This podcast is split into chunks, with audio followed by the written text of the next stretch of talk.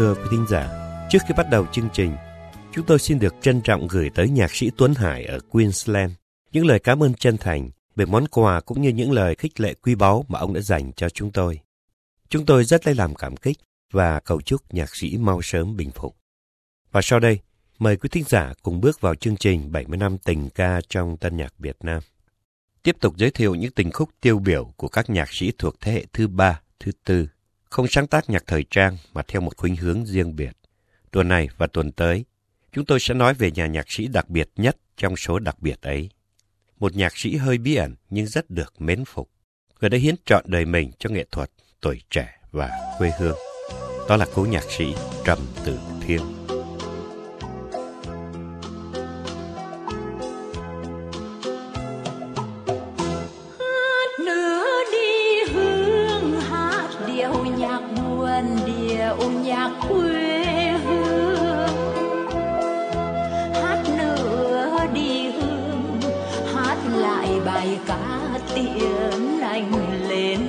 love.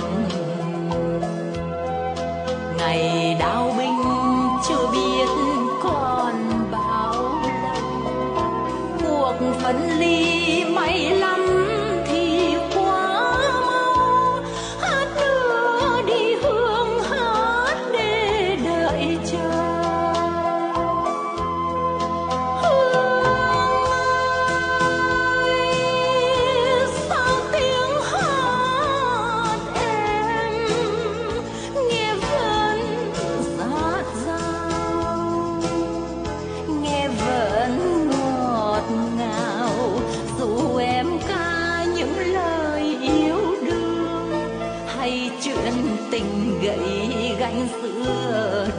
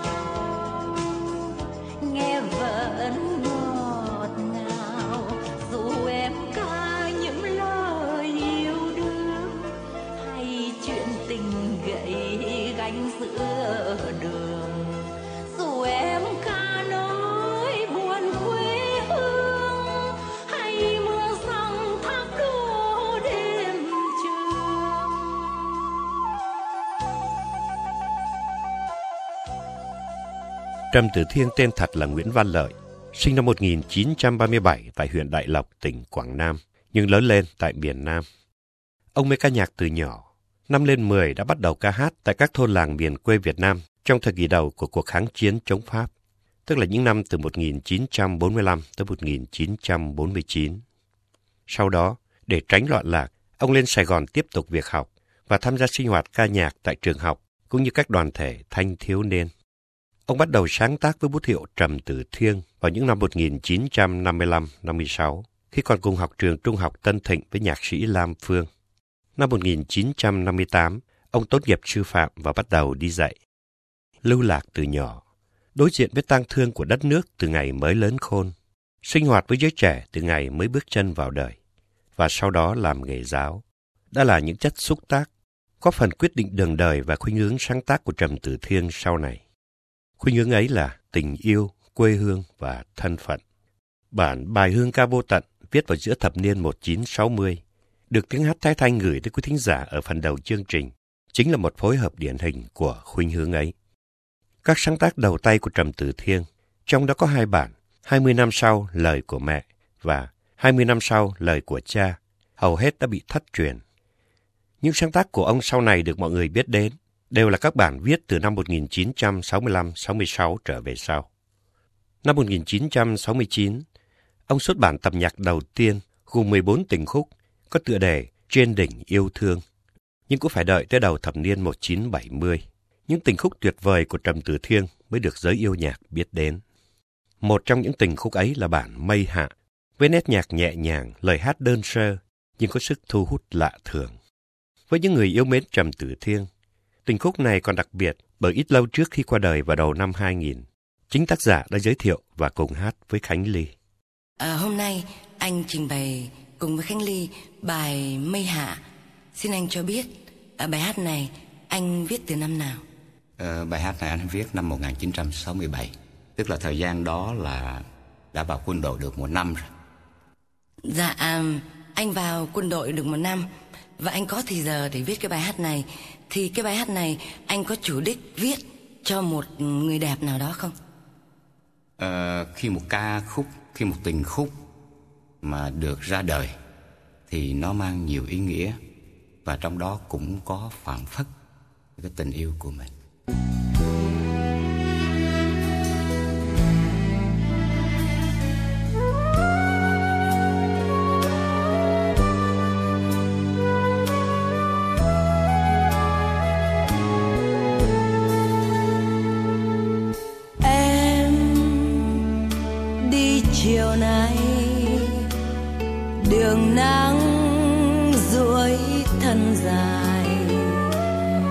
Chân chưa vội lay lại đau từng bước mòn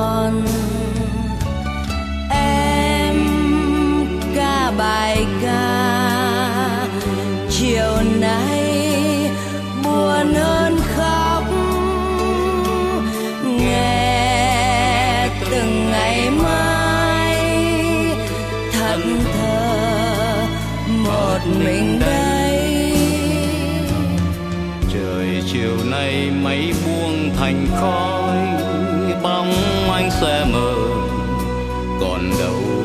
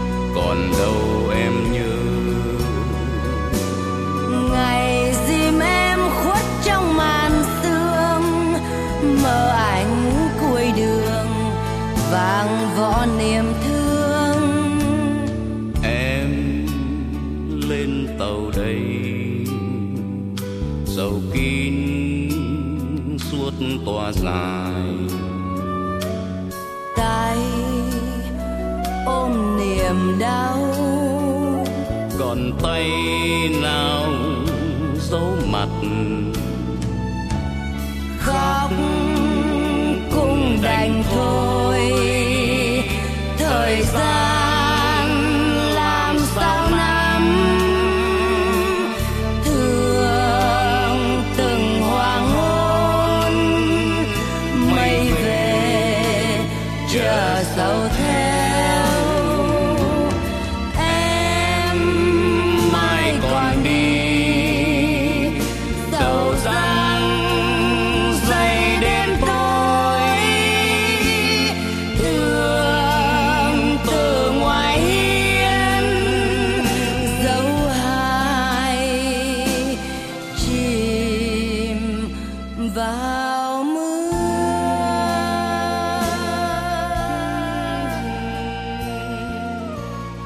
chìm vào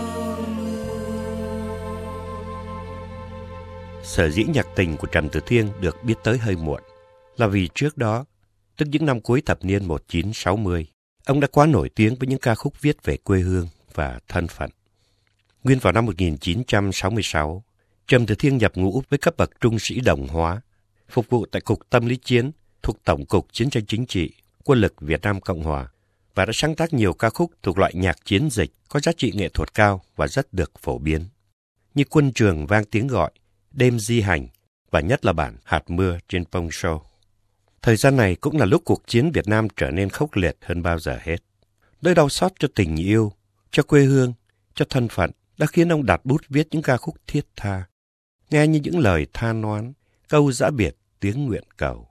Những ca khúc đi vào hồn người, thấm xuống lòng đất, vọng lên cao xanh. Từ bài hương ca vô tận tới kinh khổ, từ đưa em vào hạ tới chuyện một chiếc cầu đã gãy, từ bảy nghìn đêm góp lại tới tám nẻo đường thành. Trong số này, bản bảy nghìn đêm góp lại đã được hãng đĩa Asia thu vào đĩa nhựa 45 tour với tiếng hát Phương Dung. Một việc hiếm có đối với một nhạc sĩ không chủ trương sáng tác thể loại thời trang, thương mại. Trở lại với nhạc tình của Trầm Tử Thiên, có thể nhận xét một cách ngắn gọn. Đó là những tình khúc đẹp và buồn. Từ mây hạ tới mùa xuân trên cao, từ du nắng tới trộm nhìn nhau, từ đời không như là mơ tới mộng sầu. Tất cả đều là những tình khúc đẹp. Đẹp từ hình thức tới nội dung. Đẹp mà không cần phải có hoàng tử, công chúa như trong chuyện thần tiên. Cũng không giàn dựng những bi kịch thảm sầu, mà đẹp một cách tự nhiên với những cảm xúc rất thật của đời thường. Đẹp mà không cần văn chương sáo ngữ, không cần trải chuốt từng lời ca.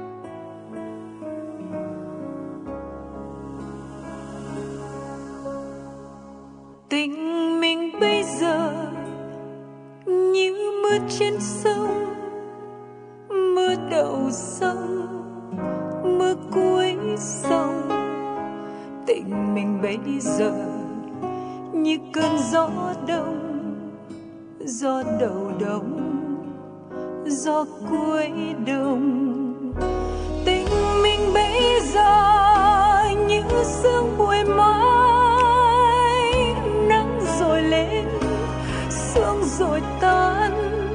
tình mình bây giờ như kiếp sâu đông. Kiếp buồn hiu, kiếp sâu đông. Tình yêu rồi xây mộ, người yêu rồi thẫn thờ. Tình tan trong nghèo khó, thành bước chân liều anh nát đời nhau. Cuộc tình tan rồi, anh đau khôn nguôi. Ôm niềm mơ đi giữa trời. Cuộc tình tan rồi, em như kiếp hoa hoa tàn úa hoa cuối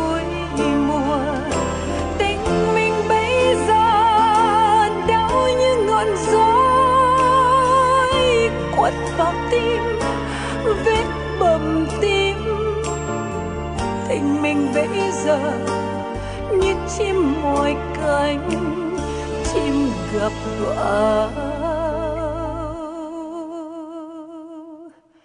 chim gặp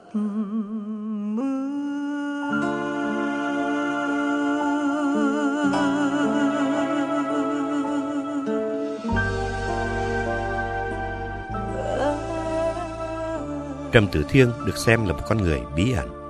Người ta chỉ có thể suy đoán sở dĩ nhạc tình của ông buồn bởi nó chất chứa những nỗi niềm riêng của một người đã trải qua quá nhiều biến động trong cuộc sống tình cảm. Trước năm 1975, nhiều người cho rằng Trầm Tử Thiêng là một người cô đơn bởi vì trải qua bao năm không hề thấy hình ảnh một phụ nữ nào xuất hiện bên ông. Nhưng thực ra, như sau này ông đã tiết lộ, hình thì không, nhưng bóng có khá nhiều bóng của những người con gái ông yêu, bóng của những người con gái yêu ông. những cái bóng không chỉ in sâu trong tâm khảm, mà còn thấp thoáng theo những tháng ngày. Bởi Trầm Tử Thiên cho rằng, nếu chúng ta cảm nhận được tình yêu tới một mức độ nào đó, thì những cái qua đi chưa hẳn là đã mất. Ông tâm sự, tôi không cho một thứ tình cảm nào gọi là bất mát trong đời tôi cả. Tình yêu nó có cái thời của nó. Thành thử khi nó đã có rồi không có nữa, thì cái có nó vẫn còn chứ không mất. Đến bây giờ tôi cũng không mất. Vì thế, cho dù bóng ấy là người con gái ông đã đưa tiễn vào cuối trời hoàng hôn, khuất sau mây khói, hay người tình đã để lại thương đau, như ngọn roi quất vào tim, vết bầm tím, thì trong những tháng ngày còn lại, Trầm Tử Thiên vẫn không đánh mất, vẫn thương từng hoàng hôn, vẫn ôm những hoài niệm.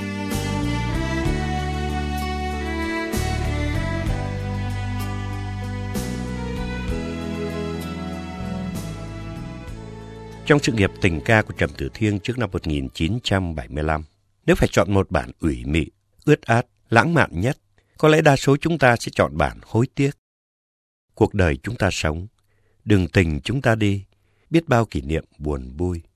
Nhưng hình như những kỷ niệm buồn thường được chúng ta nhớ tới nhiều hơn, trân trọng hơn. Bởi kỷ niệm buồn chính là những hệ lụy chúng ta vướng mắc, những oan nghiệt chúng ta để lại, những dấu yêu chúng ta quay lưng, những xót xa chúng ta vô tình để từ đó một đời hối tiếc. Nhưng nếu thu hẹp trong lĩnh vực tình cảm, một khi yêu là chấp nhận hệ lụy, thì những hối tiếc ấy sẽ chẳng sói mòn tâm hồn mà nâng niu kỷ niệm. Sẽ không dây dứt khổ đau mà vuốt ve sầu nhớ. Có lẽ đó cũng là cái hối tiếc trong ca khúc của Trầm Tử Thiên. Ông giải thích, mất mát tình cảm là một sự mất mát đôi khi có thể biết trước, nhưng chúng ta vẫn chấp nhận cái tình cảm đó. Để rồi đến ngày mất mát, chúng ta có sự hối tiếc. Nhưng sự hối tiếc ấy không mang tính cách giày vò chính mình hoặc giày vò một đối tượng nào khác.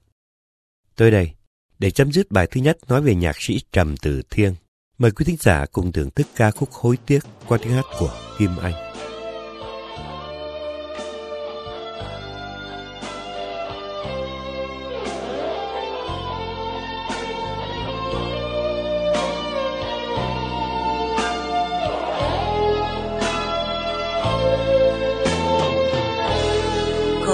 Nữa đâu mà bao nhau đời chờ. Tình em hút sâu cho đến mùa